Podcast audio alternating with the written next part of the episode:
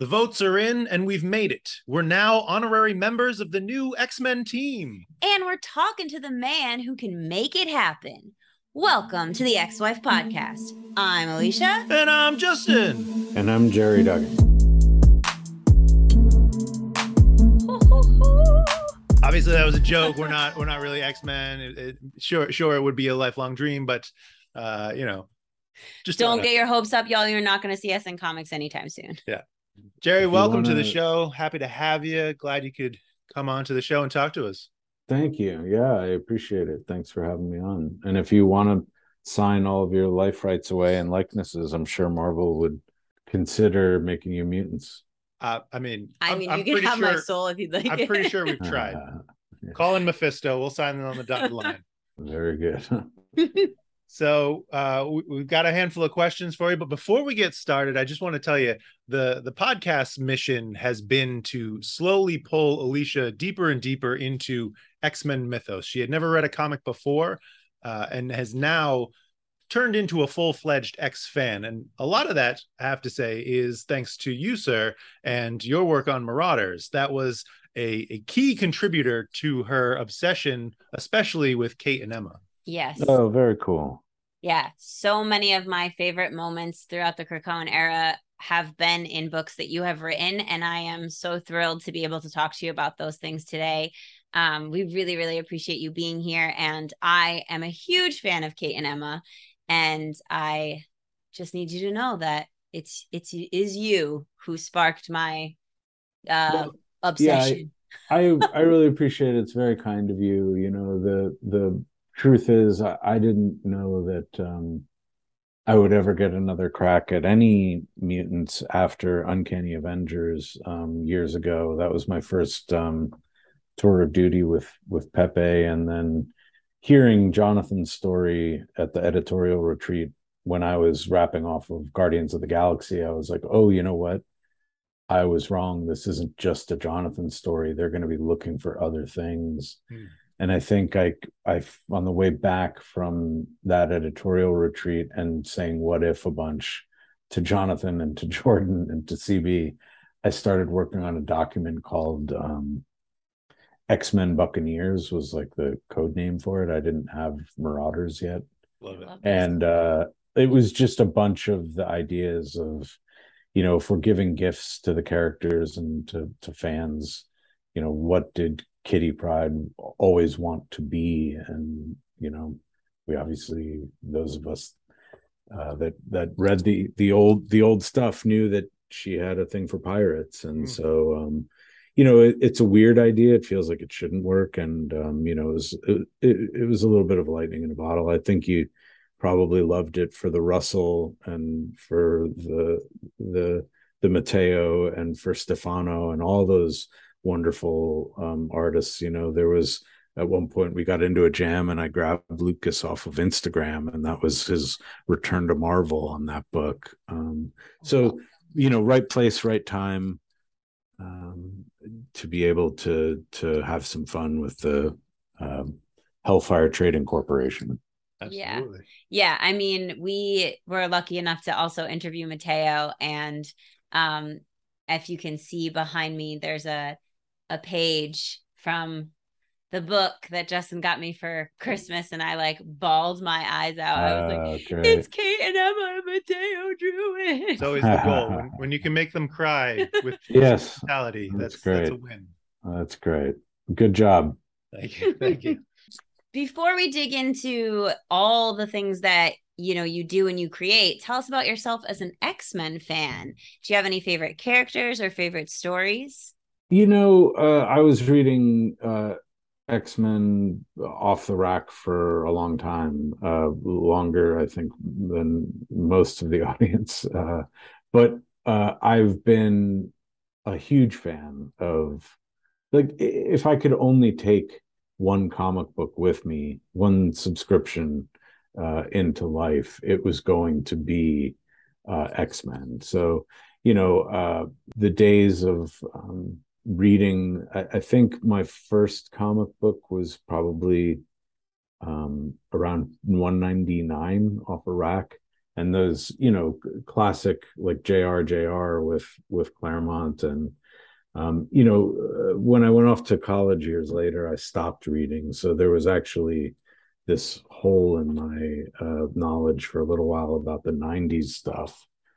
Uh, and you know uh, as for favorite characters you know the the one that i've never really gotten to sink my teeth in too much uh, was nightcrawler actually just because he was not really available when uh, we were putting together our pirate book.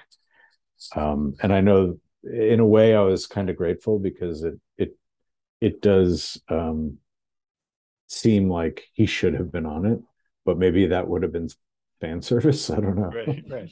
Well, and I love the nod to it too. I think it was in one of the the early issues where he's writing a note to Kate about like, oh, swords and pirates. How am I not on this book? it is funny. Yeah, right. that, that that's the uh you know, maybe maybe another maybe in another pirate lifetime. Yeah. he's he's my personal favorite X-Men Nightcrawler. He's always Yeah, I I think if I could only take one, he'd probably be it. Cool. Well, tell us about your career as a writer. What brought you into comics, and was that always the dream to work on comics?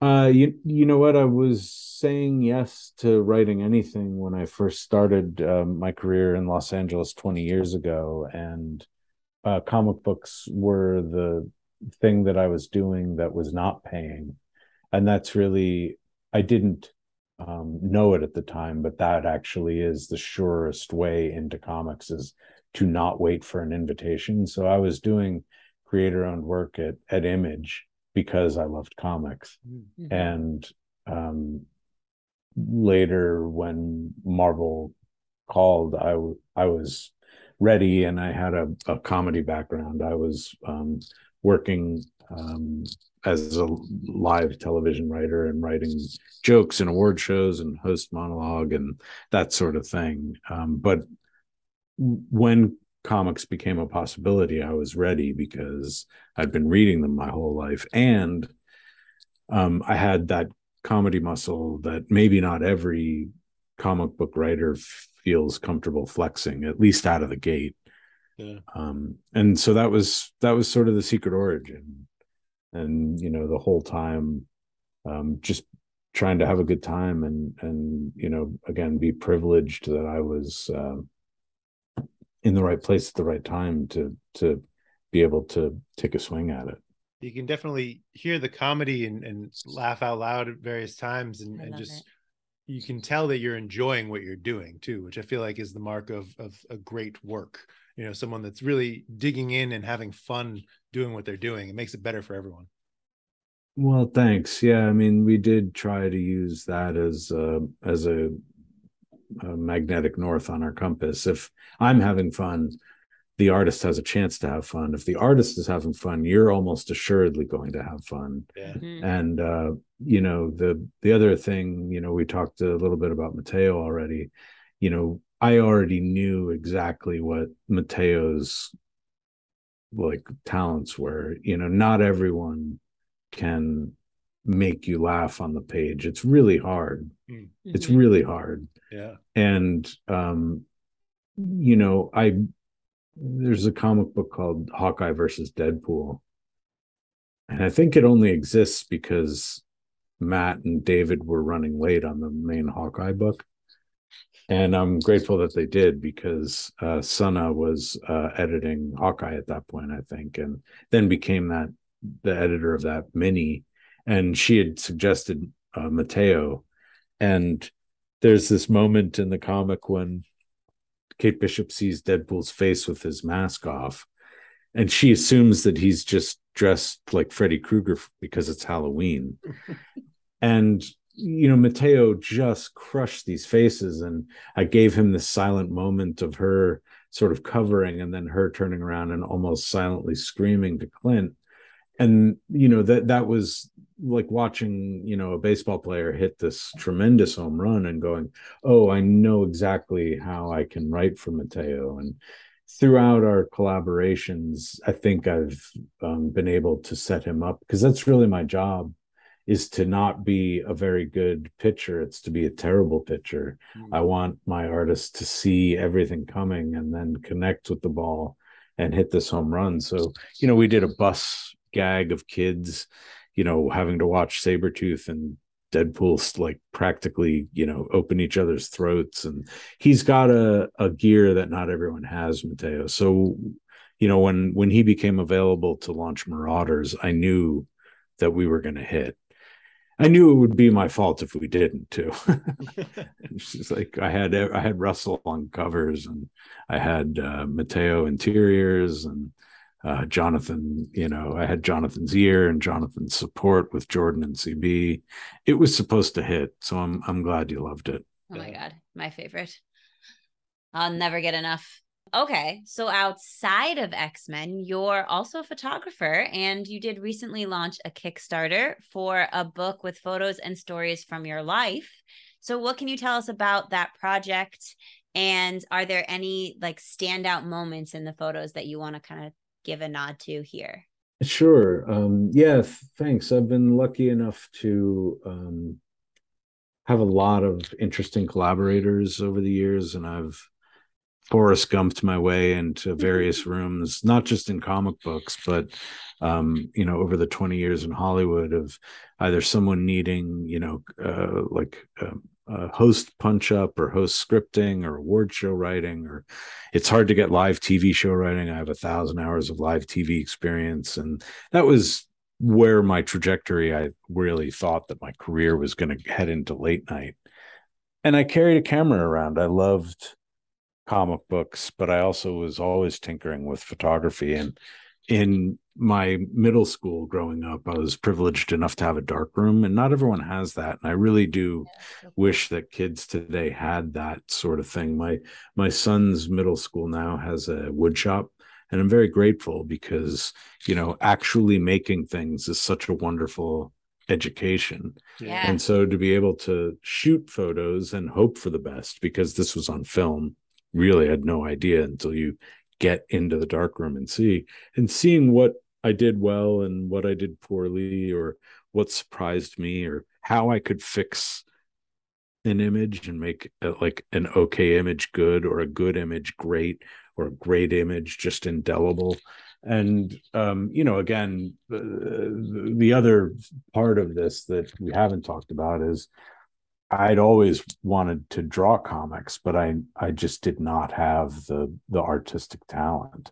Um, but the interesting thing is that the camera now has become sort of my prosthesis. So I like to um, shoot photos, and uh, I I've been doing it now twenty years, um, and the last ten or so with a really I think an interesting camera. So there I I most the the bulk of the book is shot with um, a Leica Q, oh, and it's a flat lens, 28 millimeter wide. Um, it's perfect for street shooting and perfect for it's very good in low light. And the so the fun thing over the years is, you know, for X-Men fans, you know, we are invited to editorial retreats or we go to comic book conventions, and the writer brain never turns off. Um, you know, even though five o'clock may come, and that's the end of the workday hmm. you know you're off to a dinner with your collaborators with your editors with your artists uh, or you're off to the pub after that and you're just talking and the whole time your brain is marinating and trying to see the the questions that have come up during the day. And i had a camera around when you know some of the answers presented themselves. So for instance after we ratified Planet Size X Men mm-hmm. uh, in the room, I had my camera when Al Ewing and Jonathan Hickman were saying, What if, and what if this, and what if that. And those what ifs were very much that photo is very much the when uh, X Men uh, Red came into focus and and Sword. So you know, again, just talking about uh, timing and luck you know were very much my collaborators i think in any photography and so much of it explains sort of how i got to where i was um, and and am privileged to be and you know again I may not be your favorite comics creator, your favorite comics writer. I, I almost certainly have photographed them, uh, and you know the the I try to be a fly on the wall, um, and I've done that too in Hollywood. So the book has three buckets. Um, the first one is is you know behind the curtains in Hollywood. The second is behind the scenes in comics, and then maybe uh, the the it almost i think the work gets stronger as it goes along. The the third and last act is uh, street photography around the world. I i get to uh, i'm very lucky to get invited to go to comic cons and rather than sit in a hotel and you know wait for the the day to begin or the day to end or what what have you i'll i'll, I'll take my camera i'll walk around the city and see what i can find. I really you know i did appreciate that. I love to travel what happened during the pandemic obviously was there were no more comic cons there weren't no more reasons to travel. There was none of that. So uh, what i did was i just started to look backwards and i had not done that ever. Um, so i was looking at like almost 20 years of photos that like i just was not revisiting. And i was grateful i did for a couple of reasons. One i, I certainly didn't want to leave it to my son who it may not mean anything to him without me actually presenting why I think some of these should be seen. I mm-hmm. did find a bunch that I thought were worth sharing. And then the the the interesting thing just from a technical standpoint was I thought I had correctly and properly backed up a lot of my photographs. Actually, I, what I'd found is that because I was working on a laptop all around the world, some of these photos were in danger of being lost. And so mm-hmm. I was able to to use the pandemic well, even though I had put the camera down. It forced me to take stock of what I had. That's yeah. awesome. Really reinvest in all of the things that you've been collecting and that the digital organization is key. Yeah. Yeah. Yep. It's absolutely true, you know, uh, and and even I don't necessarily even trust the cloud. I would love to have a a local drive, but I I'd found that not everything had been properly backed up. But everything really is in the cloud, and that's that is where you know if I lose that, I lose it all. But so does everyone, I guess. But that's also look, it's not the the craziest idea in the world. You know, I wrote a comic called Analog about everything hemorrhaging out of out of um, you know the the the the vaults that they're in and and what happens to the world and what happens to secrets. So you know it's it's science fiction but it's only science fiction until it happens and it becomes right. science fact. So i am very grateful for the chance to to be able to to print a really nice book. And you know i, I don't know if you're familiar with the publisher taschen but i'm i'm basically um, making my love letter or homage to Taschen books. So it's a cloth bound book in a slipcase with a foil stamp cover. I think it's going to turn out great. It's about three quarters of the way funded now, and um, I'm going to have a QR code at my table at Comic Con with some photos. I assume that's where I'll finish it up. But if this at all sounds interesting to you, please check out um, my pinned tweet uh, we'll take you right to the Kickstarter page. Maybe you guys can link to the to it too when you yeah, put yeah, out we'll the definitely share it. podcast. But but yeah, you know, again, if you want to see just a, a, privileged bumpkin meet some really interesting folks and get to photograph uh, them, this book is for you. If you like street photography, it, it could also be for you. And um, I hope you dig it if you get a chance to look. Yeah, I mean, y'all should check it out definitely check out the Kickstarter. There's some cool preview images there, and I just love the the candidness of yeah. so many of the photos. Like it really makes you feel like you're in the room with those people. Yeah. And it feels like a really special moment just observing each moment that you see in the photo. So I think mm-hmm. people will really enjoy it. And we'll definitely link it. We'll put it in our Instagram story. We'll put it on Twitter, all that good stuff. Thanks. Yeah. I appreciate it. So you've been involved in the Krakoan era. You've been taking these photos. You've been building these stories since very early on, since even before we knew about what was happening. How have you seen the writers' room develop and change? How has that kind of progressed as you've been a part of it? Um, well, you know, it was always um, Jonathan's X Men story. Mm. that you know are you talking about x-men specifically or the room in general like the yeah i think uh, the room in general and just kind of like the krakoan tapestry and how that grew and developed.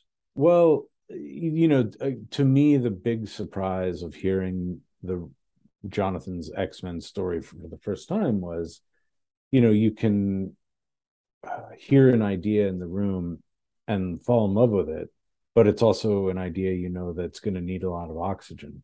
You know if i hear a great avengers story and it's the avengers and they go to space and they do something whatever they're doing it may not support an idea where i sit up and go well i have an avengers story to tell alongside that. And you know again uh, not that they have to you know it, it it just was a real gift of jonathan and rb and pepe that they had this wonderful, wonderful story that was a love letter to the comics that uh, we fell in love with, but was also something that was aggressively progressive and new and oxygenated the room to go.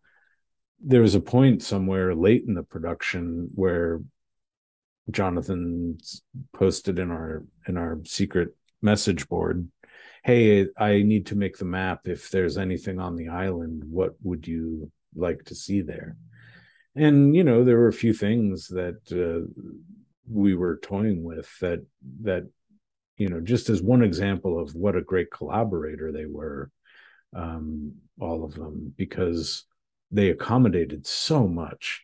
And then we launched a really successful line of x-men books yeah. um, and you know, again, I've never been in a band. I don't have a musical bone in my body, but it did feel like that was the band that I was in. That's cool. That's an awesome analogy. yeah. Because you're all just jamming, you're all just playing off of each other, building off of each other, and and to feel like you know he, he brought this this groundwork, but then to build from that. Yeah. Yeah. It's um, you know, again, it was no idea was too small or too weird or too crazy or too big and you know i i think by any measure certainly we have math to show we were incredibly financially successful but mm-hmm. i feel very creatively fulfilled to be able to work with such a interesting group of writers you know the the other thing that I, I I try to make all my collaborators look good because I know they make me look good. I remember when we first had the inks from Pepe for X-Men number 1 and mm-hmm. you know we talked a lot about what we wanted. Hey this needs to be a superhero book. We should really put it in New York. That's the center of the Marvel universe. Yeah. and you know, if they're going to have this treehouse, if they're going to have this green way of living with nature and this fast traveling to wherever the action is, because it's an action book, you know, what else do we need there? Do we want there? And so the origin of the treehouse was really just about, you know, forge making a bonsai tree that had this forge tech and that it would grow into this amazing but cool looking and non-threatening headquarters but it was victor you know uh, writing sabretooth who posted in the slack i said here's the neighborhood you know that we we were on the east side of the park and now we're going to go to the west side so we're further away from some of the other landmarks and you know just as a uh, two example two quick examples of how the how collaborative it was. Jonathan had a wonderful suggestion to not make the treehouse so big that when somebody forgot to draw it in the skyline that it wouldn't be a mistake and that and that was true because that was a very technical note that yeah great you can't see it because it's it's actually in you know a canyon of of of buildings. Yeah. And it's still a giant structure, but New York is huge. And that was great. And that was an instant buy. And of course, we were going to do that. Mm-hmm. And Victor had the better suggestion. Uh, Victor LaValle said, Hey, by the way, just so you know, that's uh, this old neighborhood called Seneca Village, Yeah. and it had this great history of, you know, it was um, a largely um, black neighborhood that unfortunately New York displaced to put the park. But when we're talking about X-Men and what nobody knew at the time was that we were building this story that was also a love letter to the truth. Mhm. And that was going to be Cyclops's story that that that first year um, was about would he pay the price for telling the truth and what would that be and how important is the truth versus trying to live with with lies and if you're going to literally not figuratively literally plant roots somewhere like the x-men did they would honor that. So that became seneca garden or seneca park as a way of just nodding to the history of where they were hanging their hat. And it uh, you know again made me look good. Pepe always makes me look good. And then those guys made me look good. So um you know it always pays to try and be the best collaborator possible and give away ideas. I mean i'd, I'd like to think i've given away uh, you know stories and books because i couldn't exploit them and i wasn't the right person to exploit them. And that was very much what i consider my job to be at the at the head of the x-men table you know. The x-men flagship book needs to be a big uh, aircraft carrier that launches big ideas and that uh, that that you know other other books can um, make hay of as well um, so we we don't have a competitive spirit in in the sense that um, maybe other other comic creators do because we've been you know very siloed and and frankly very protected from Marvel from everyone in senior leadership you know including CB on down letting us um, you know get away with um, what we're getting away with. You know it, it's it it it feels very special i know not everything will will be quite like this for forever but um yeah Yeah. Well, we love it. Yeah. I, I think that the Krakoan era is something that has really I mean it's it's what brought me into the comics, but the way that you can sense this general Connectivity. connect yeah like how everything feels even if someone's telling an individual story it still lives so nicely in the world that you've all created and it's always so nice to talk to the creators and to hear that kind of family like collaboration that happens between all of you because as fans and as readers like that's something that we can really appreciate because it we know that you all are taking care of the universe as a whole and really being mindful about what you're doing and what you're saying and what you're creating. So it comes across that you guys all really care about what what everyone is doing and that you all work so well together. It's probably one of my favorite things about getting to interview different creators is just hearing about that aspect of it from everybody's perspectives. Yeah you know we're lucky to um be able to have the rope that we do from you know the the fans and the retailers. So um you know i i commenced with a beginning middle and end and we're executing on that and then it will be someone else's turn to write x-men someday. Yeah. right now i'm very much enjoying being the the writer of x-men. That's great. that's awesome. So i would like to talk about my girls a little um kate and emma. So you know the the maturity of kate and her growth as a character the fabulousness of emma frost um i actually wrote a theme song for emma based on her you know role in marauder marauders it goes Oh, emma cool. emma get it get it emma emma frost and I, you know, I just I I love what you've done with them as characters and I was wondering what your goals were with their story arcs and what do they mean to you as characters? Well, they arrived at the party together, right? They share a Mhm. first issue, and um, you know, I think that's um, they obviously have a history. You know, Emma really pushed to make Kitty her student and was rebuffed, and um, I think everyone, all these mutants, are someone's favorite, and when I wrote them, they were my favorites. Um, you know, I was very privileged to have the time I had with them, and then I loved what Steve and Kieron and everyone else is doing with them. And uh, you know comic books are and stories are change and story we i think found interesting ways to change their story. And um, i th- think uh, i'm excited for what the future has for those two characters too. Oh yeah. Same well we'll see you know i i know deadpool fans are always um deadpool fans know me. Things get rough. Get rough in the second act turn. Uh-oh i'm scared. I'm sure they'll be fine though. Yeah.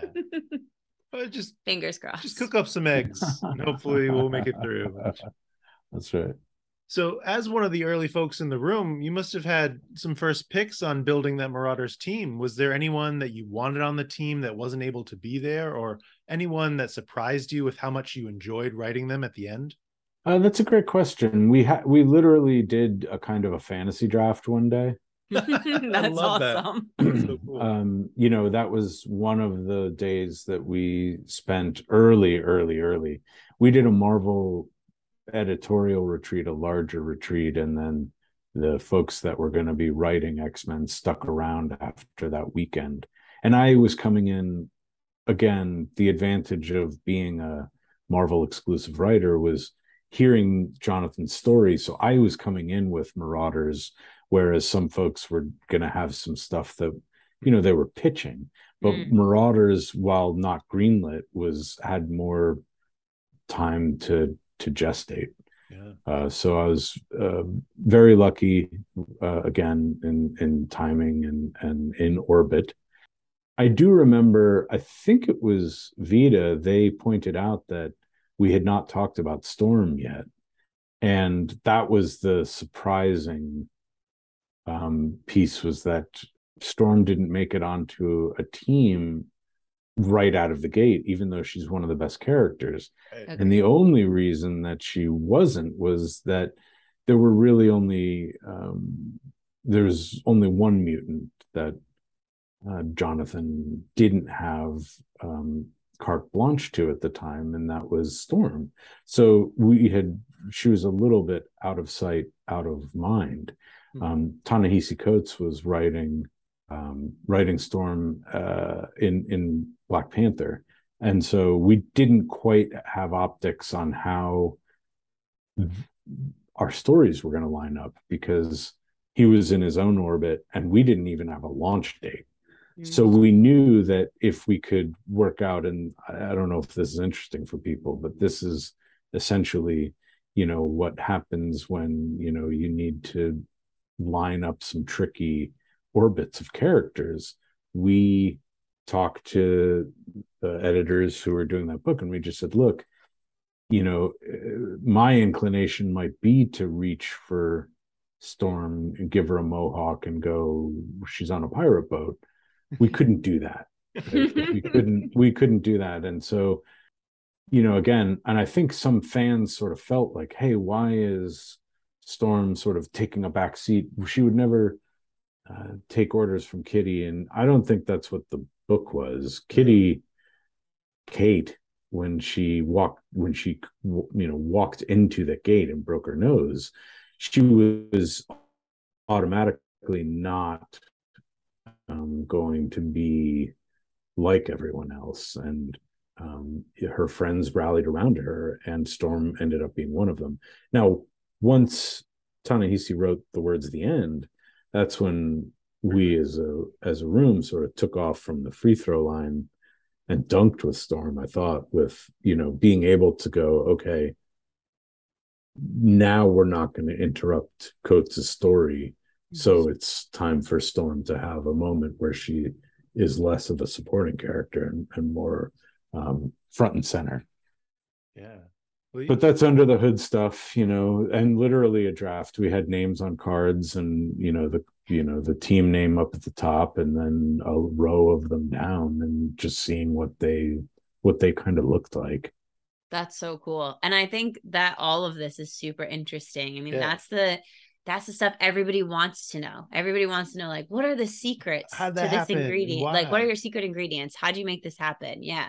and and just well it's funny I, you just reminded me like i think i like went to the i either left the room to use the bathroom or uh, make a phone call or went to lunch or was otherwise indisposed and i came back and someone had added a polaris to marauders i want to say it was Tini or leah and uh, and uh were saying you'd write a great polaris and i was like i don't know i was like i if if she's on a boat, do they even need to be in a boat? Could it just be flying around? And maybe that's true. Maybe it maybe she should be on the team. But that's the great thing about a group is that nobody has to have exactly the right thing at the exact right moment. Someone else is going to have it if you don't.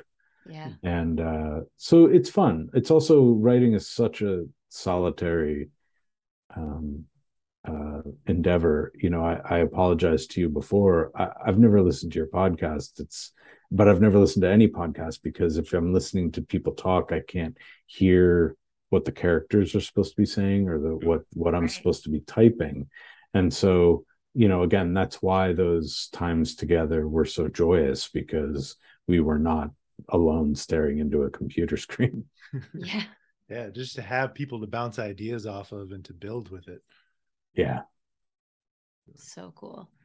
So, were there any threads or beats from Marauders that you wish you could have explored further before you moved on to X-Men? Like no spoilers if if it's off limits, but I mean our burning question that we think is probably still on the table is Kate and her gates. Yeah. That's uh Kate and her gates is a um future you know has not been revealed on the page right. you know i did make a very overt point at the in my last scene in marauders to say that this is not like nothing that she's forgotten about if anyone else has and actually too at the top of that issue right there's the forge scene mm-hmm. she's really rounding the bases and i think what forge says to her is very true. You know, her she spent her whole life disrupting technologies,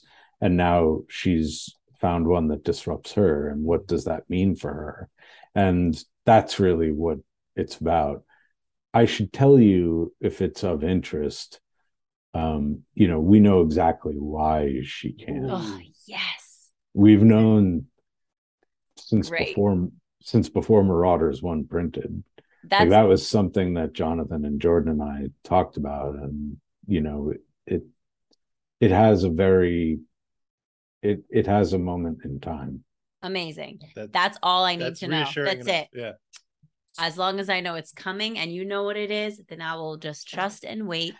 I yeah, I, it's it's funny, you know, um I everything has its correct orbit. All these characters have correct orbits, and story points have correct orbits. And we reminded everyone about what we needed to remind everyone about at the end of Marauders. I mean, the other, the other, you know, the the, the under the hood reason is, you know, it's fun.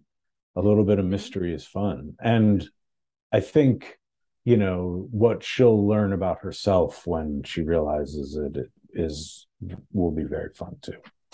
That's cool. cool. That's cool. Thank you for that. Sure. Let's talk a little bit about Cable, Kid Cable, Babel as a character. now, I, I got to admit, I I wasn't a, a Kid Cable fan before the series that you and Phil Noto worked on, but you all brought that to life for me. You, you gave me a reason to root for this character, exploring a new side of the grizzled war vet as a teenager, dealing with these unique problems. Where did that interest for the series come from? Well, it's funny. Um, you know, we talked about there are so many of our books that are team books because we have so many hmm. characters to um, service Mm-hmm. Uh, and that's really the way that we are able to do it. Cable was actually a stealth team book because we got to write some cuckoos and we got to write some summers and we got to bounce him off Deadpool and we even rolled in Strife. Spoiler. um, I was very much against um, Kid Cable killing Cable in the room, and I was wrong. I remember Ed pitched it, and I was like, because uh, Ed and Pepe did it together. Um, it was called the Extinction Agenda. Mm-hmm.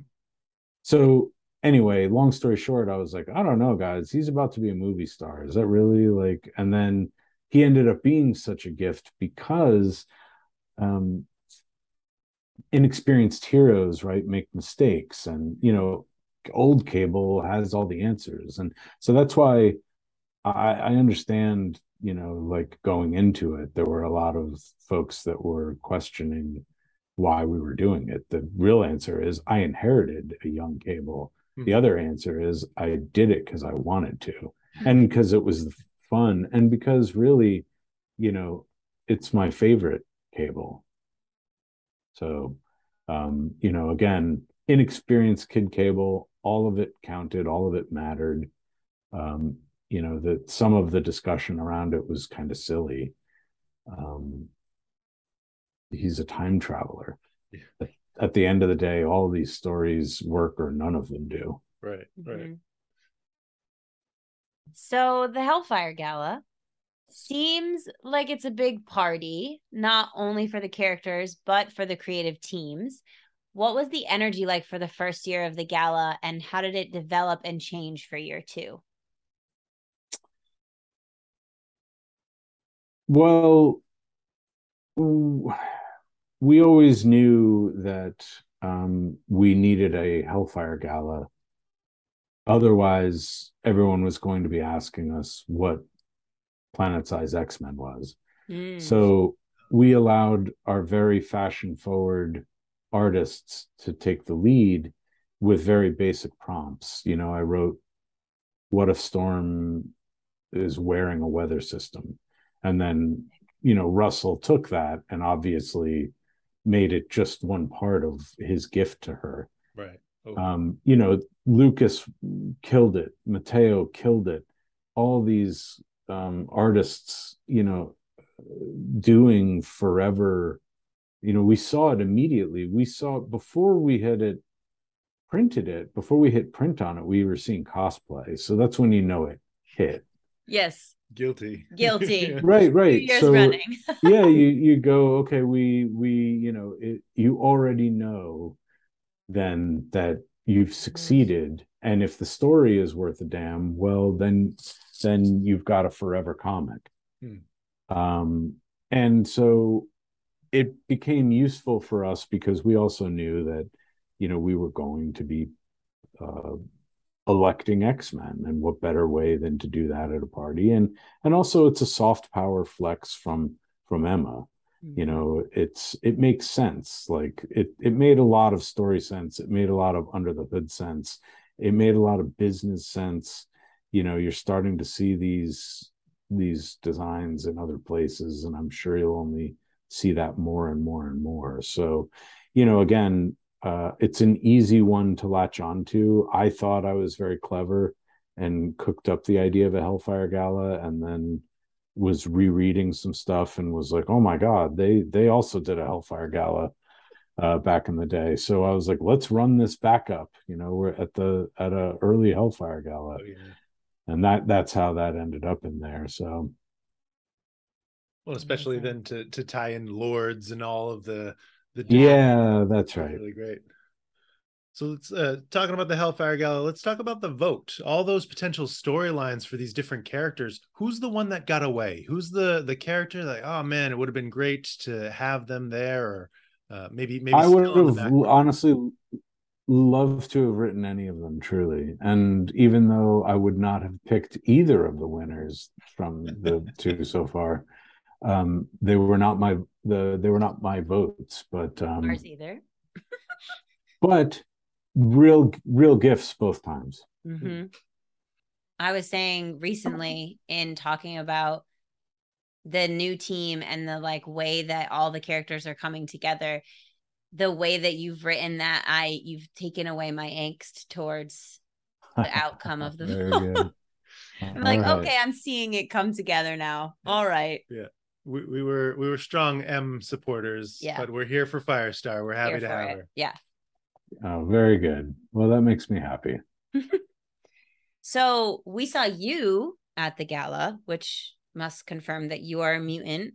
So, couple questions. Um, what are your mutant powers? And also, who will be designing your gala look for next year? I am my mutant power is not to be noticed. Uh, even if you look at me a little bit like forget me not, but people remember me. And Russell is in charge of my uh, fashion next year. Yes. I think I think uh, that's everybody's safe choice of just right. like, hey, I need a Russell Dauterman. Russell that's has right. done get, both of the looks get, that I've get me daughter and yeah. yeah. Oh, very cool. Yeah, I love it. So let's talk about the X-Men in New York. We were talking about it a little bit before this this big place where the, basically the center of the Marvel universe and it it feels like this kind of gateway connection point between the broader superhero community and the Krakoan community building. Was that always a goal with this new team to really step them into the larger Marvel world? Yeah, we we knew that um, you know it was time for the X Men to be superheroes again. We'd set the table. Krakoa uh, was in orbit. Um, Arakko was in orbit, and you know we knew that the Quiet Council shenanigans were going to be sorted by Kieron, and um, we had our CIA in the form of X Force, and it was time for the the best of the bunch to get down and and roll up their sleeves and be superheroes again. And and uh yeah so you know new york was the obvious choice because marvel's manhattan really is a character in all of these books. And that was an easy decision. And then obviously pepe just crushed the treehouse so yes I was obsessed with that since issue one. I, you can hear yeah. us talking about it. It's like, man, I want to live in that. I was studying that cross section. It's been I so long. I love we... that too. I knew we had to do that. Like, right. The... those are the the classic. They even had those books. Was like, oh, the cross section of the Blackbird or the the yep. mansion. Oh, like, no. now great. you just need um Hasbro to come out with like Marvel Legends, but like a treehouse? Like a treehouse, like I'll go Polly Pocket size, but like no to scale. to scale, giant. I've already uh I've already put in a request for a like a one of the you know big big size Lego boxes. Yes. Ooh, yeah. That's what I would like. Oh, that'd be so dope. you know we would have that. Oh yeah. so Synch in particular has grown a lot as a character. He's like the ultimate student, constantly feeding off the experiences of everyone around him. What excites you about the potential of him as a character? Well, I think he has the upper potential to be our most important mutant. Um, you know, if if um, and not just because of the power set. Mm-hmm. It's one reason. The other reason, obviously, is the gift that that Jonathan uh, uh, and and um, Asrar gave him by by uh, sending him to the vault and coming away with that much experience. You know, he's got more experience than Cyclops and and Jean right. combined. Yeah. yeah. Um, you know what a what an amazing um what an amazing like gift and curse to throw on a character yeah, right. And to to have him work through that and, and struggle that the, the, line of like I've I've been a Wolverine longer than anybody else, it just sticks out. It's like, wow, I know he really has. He's been doing this for what, like 500 years or something now. That's crazy. Yeah. And you know, again, hopefully he feels older and burdened. Mm. I got to be careful though because we are going back to the vault with Josh Cassara, so I don't want to say too much more. No, we saw that. We're yeah. extra excited for that coming up soon, and uh, we've we've gotten to to meet and talk with Josh, and really excited to see him on the big X Men book. Yeah, he's so cool. You know, we text a bunch back and forth, and uh, I'm couldn't be more excited for what we have coming up. That's awesome. Uh, less of a question, more of an observation of just how many amazing, almost casual circuits there are in the X Men team. I was going through year one over the last couple of days, and just them forming the mech, the Jean and Polaris yeah. reading yeah. a dead mind. Like so many, like almost blink and you'll miss it of just like, wow, this is a new, interesting way of mutant technology happening on the fly.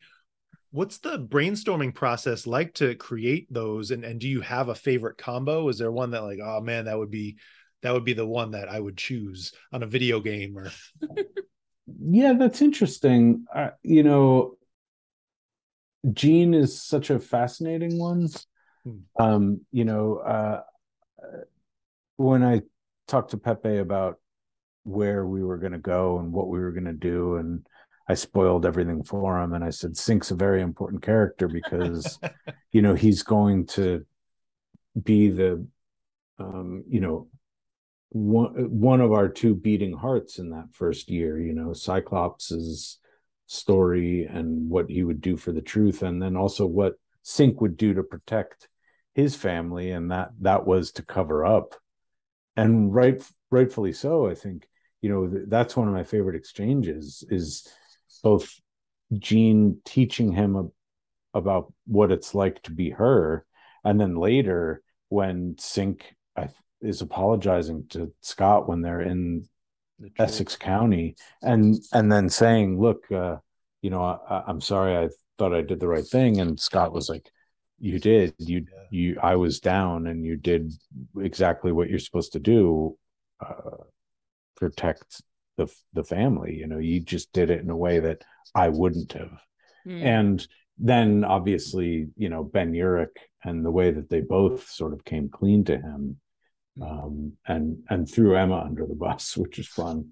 The timing again is everything. Yeah, yeah. Ben, the Ben Urich story was like, oh man, every time those last couple pages in those issues, it's like, ah, oh, Ben Urich, I want to know what's going on.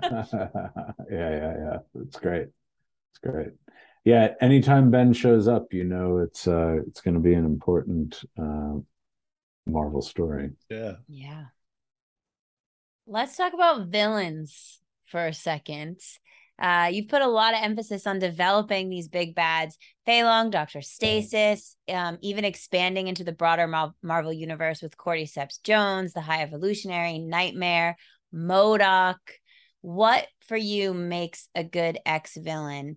And if you could choose any villain, X Men, Marvel, or otherwise, to go up against the X Men, who would you choose? Well, I got to be careful because I I got my wish, so I'm gonna hold back the last one. Oh, but okay, amazing.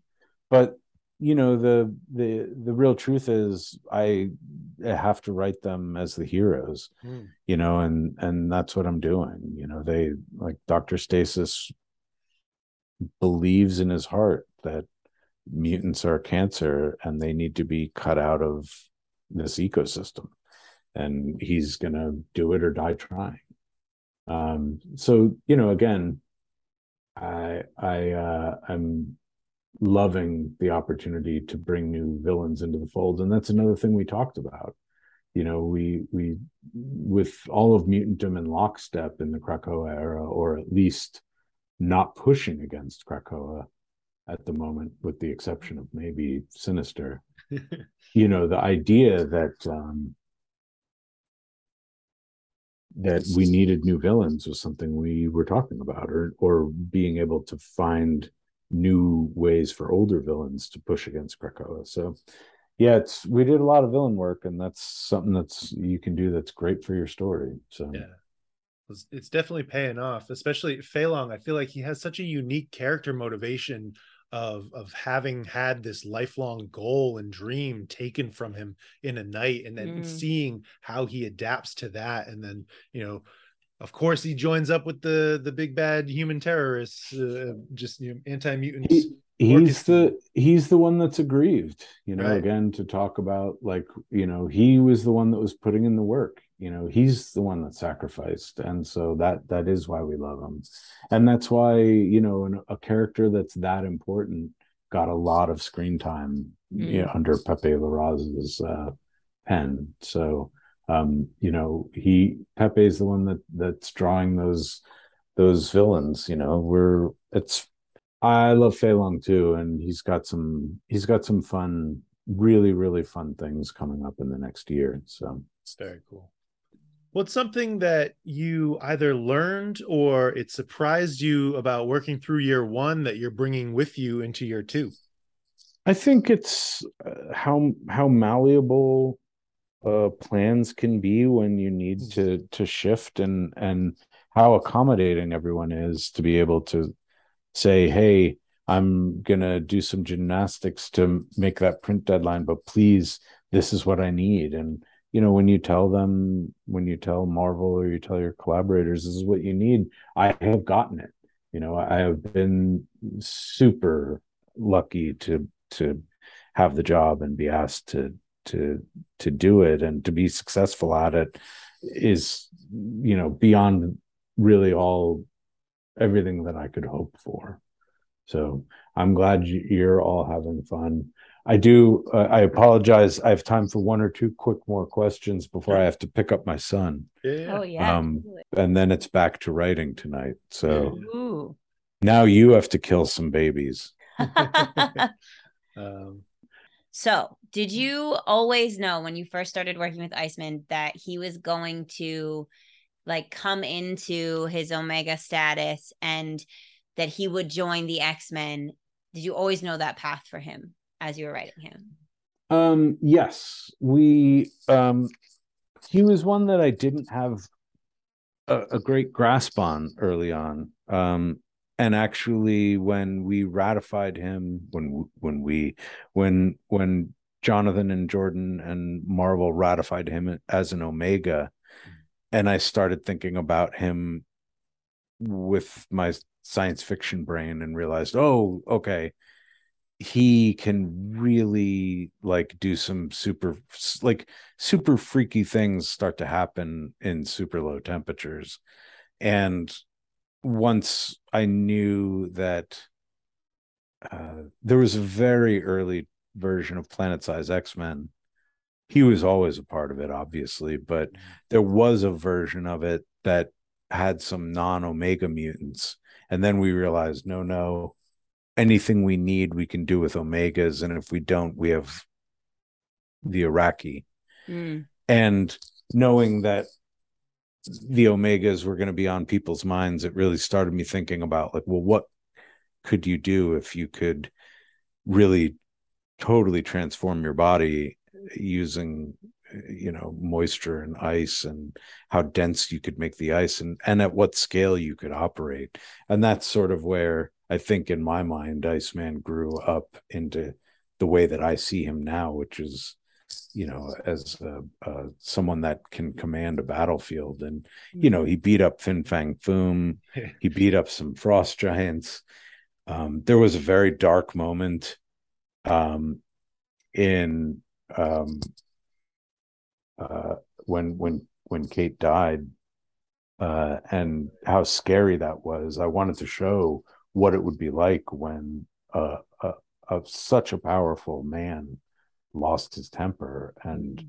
you know the and then what were the consequences of that the consequences were well those mercs those mercs become reavers and you know in that way we make our we want our heroes to make our enemies and it, bobby was very successful for me in in that in that version and bobby has some incredible stuff lined up for the next year mm. too that's great to hear because he's already had some incredible stuff so far early on into the book. We've had a number of our listeners tell us just how much the story of him having pride in himself and his identity in the most recent issue of X-Men, uh, just what that meant to them. Was, a couple of people brought to tears because of mm-hmm. just seeing that strength in him and his development was uh, really moving, really impactful.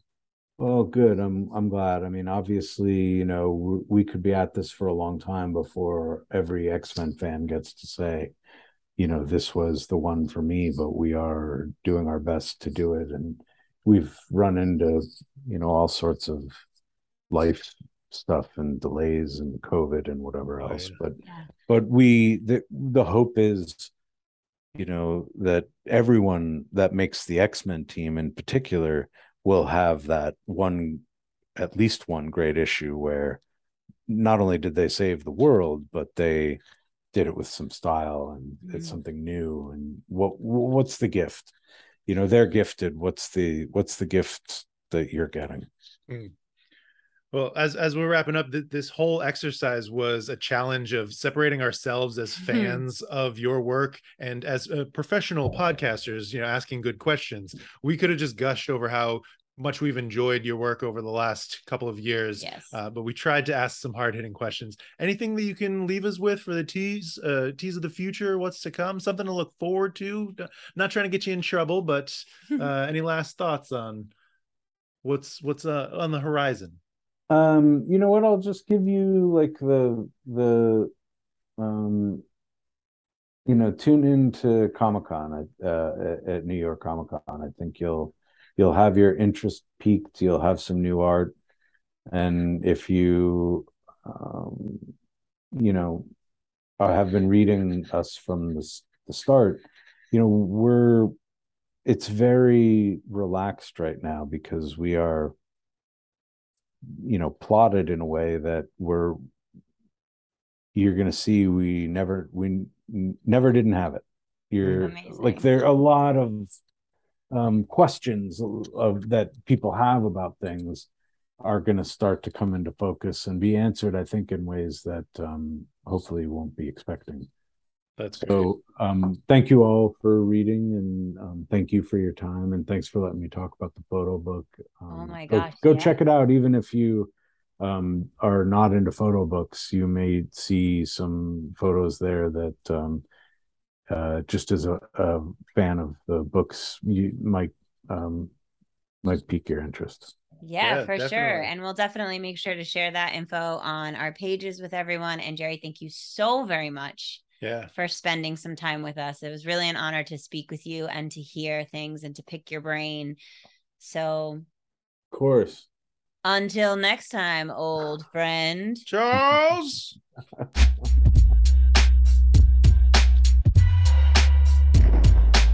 Thanks so much for joining us today on the X Wife Podcast. Be sure to leave us a review and tell your friends. The X Wife Podcast is produced in Providence, Rhode Island by Alicia and Justin. Our music is by Quan.